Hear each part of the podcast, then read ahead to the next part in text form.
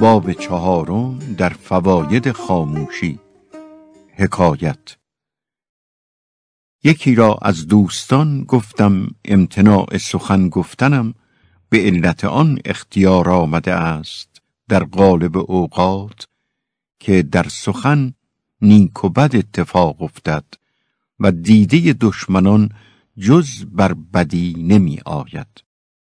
گفت دشمن آن به که نیکی نبیند و اخل عداوت لا یمر به صالحین الا و یلمزه به کذاب اشر. هنر به چشم عداوت بزرگتر عیب است. گل است سعدی و در چشم دشمنان خار است. نور گیتی فروز چشمه هور زشت باشد به چشم موشک کور. حکایت بازرگانی را هزار دینار خسارت افتاد. پسر را گفت نباید که این سخن با کسی در میان نهی. گفت ای پدر فرمان تو راست نگویم. ولیکن خواهم که مرا بر فایده این مطلع گردانی که مسلحت در نهان داشتن چیست. گفت تا مصیبت دو نشود. یکی نقصان مایه و دیگر شماتت همسایه. مگویند دو خیش با دشمنان که لاحول گویند شادی کنان. حکایت جوانی خردمند از فرون فضایل حزی وافر داشت و طبعی نافر. چندان که در محافل دانشمندان نشستی زبان سخن ببستی. باری پدرش گفت ای پسر تو نیز آنچه دانی بگوی. گفت ترسم که بپرسند از آنچه ندانم و شرمساری برم. نشنیدی که صوفی میکوفت زیر نعلین خیش میخی چند آستینش گرفت سرهنگی که بیا نعل بر سطورم بند.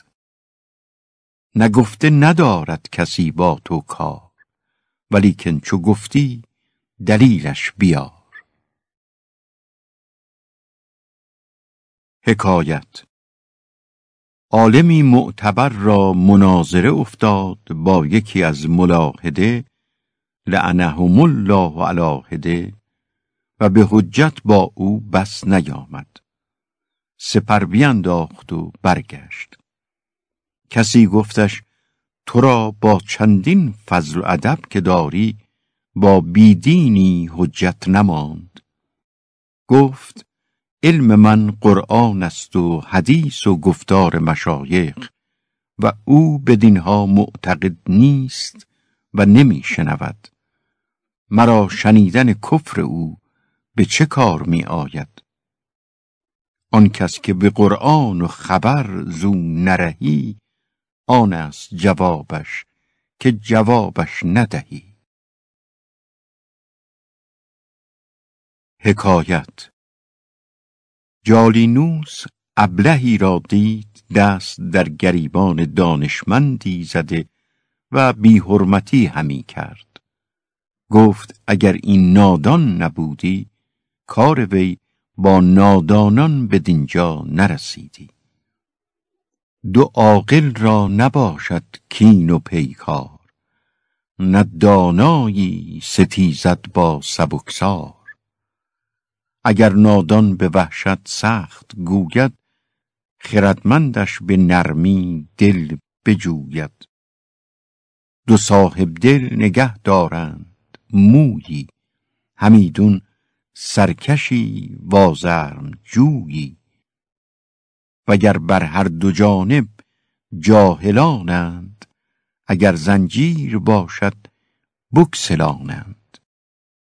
یکی را زشت خویی داد دشنام تحمل کرد و گفت خوب فرجام بتر زانم که خواهی گفت آنی که دانم عیب من چون من ندانی. حکایت.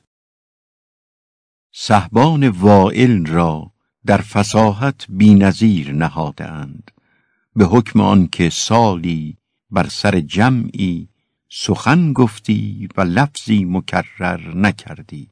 و اگر همان اتفاق افتادی به عبارتی دیگر بگفتی. و از جمله آداب ندمای ملوک یکی این است. سخن گرچه دلبند و شیرین بود سزاوار تصدیق و تحسین بود. چو یک بار گفتی مگو باز پس که حلوا چو یک بار خوردند بس.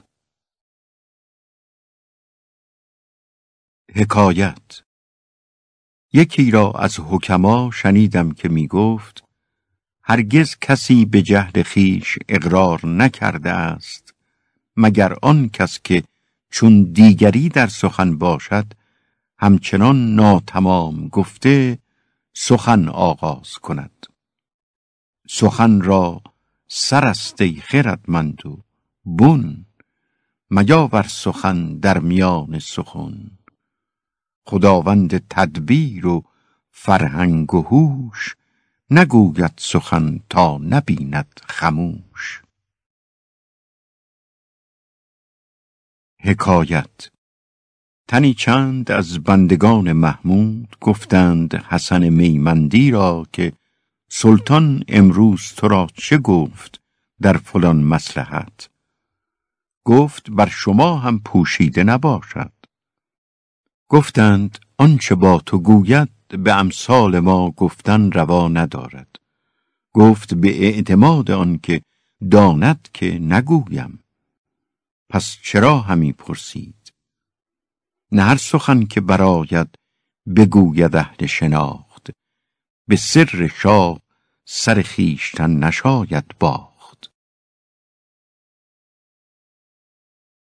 حکایت در عقد بیع سرایی متردد بودم. جهودی گفت آخر من از کت خدایان این محلتم. وصف این خانه چنان که هست از من پرس. بخر که هیچ عیبی ندارد. گفتم بجز آن که تو همسایه منی. خانه ای را که چون تو همسایه است ده درم سیم بد عیار ارزد. لیکن امیدوار باید بود که پس از مرگ تو هزار ارزد. حکایت. یکی از شعرا پیش امیر دزدان رفت و سنایی بر او بگفت. فرمود تا جامه از او برکنند و از ده بدر کنند. مسکین برهنه به سرما همی رفت. سگان در قفای وی افتادند.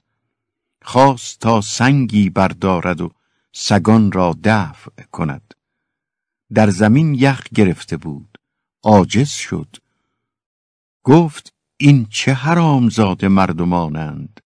سگ را گشادند و سنگ را بسته. امیر از غرفه بدید و بشنید و بخندید. گفت ای حکیم از من چیزی بخواه گفت جامعه خود می‌خواهم اگر انعام فرمایی. رزینا من نوالک بالرحیل. امیدوار بود آدمی به خیر کسان مرا به خیر تو امید نیست شر مرسان. سالار دزدان را بر او رحمت آمد. و جامه باز فرمود و قبا پوستینی بر او مزید کرد و درمی چند. حکایت منجمی به خانه در آمد یکی مرد بیگانه را دید با زن او به هم نشسته. دشنام و سقط گفت فتنه و آشوب برخاست. صاحب دلی که بر این واقف بود گفت تو بر اوج فلک چه دانی چیست که ندانی که در سرایت کیست؟ حکایت خطیبی کریه و صوت خود را خوش آواز پنداشتی و فریاد بیهوده برداشتی. گفتی نعیب قراب البین در پرده الهان اوست. یا آیت ان انکر الاسوات در شان او. اذا نهق الخطیب ابوالفوارس له شغب یهد استخر الفارس. مردم قریه به علت جاهی که داشت بلیتش میکشیدند و اذیتش را مسلحت نمی‌دیدند. تا یکی از خطبای آن اقلیم که با او عداوتی نهانی داشت باری به پرسش آمده بودش. گفت تو را خوابی دیدم خیر باد. گفتا چه دیدی؟ گفت چنان دیدمی که تو را آواز خوش بود و مردمان از انفاس تو در راحت. خطیب اندرین لختی بیندیشید و گفت این مبارک خواب است که دیدی. مرا بر عیب خود واقف گردانیدی. معلوم شد که آواز ناخوش دارم و خلق از بلند خواندن من در رنج. توبه کردم که از این پس خطبه نگویم مگر به آهستگی. از صحبت دوستی به رنجم که بدم حسن نماید. عیبم هنر و کمال بیند خارم گل و یاسمن نماید. کو دشمن شوخ چشم ناپاک تا عیب مرا به من نماید. حکایت یکی در مسجد سنجار به تطوع بانگ گفتی به ادایی که مستمعان را از او نفرت بودی. و صاحب مسجد امیری بود عادل نیک سیرت نمیخواستش که دل آزرده گردد. گفت ای جوان مرد این مسجد را معزنانند قدیم. هر یکی را پنج دینار مرتب داشتم. تو را ده دینار می‌دهم تا جایی دیگر روی. بر این قول اتفاق کردند و برفت.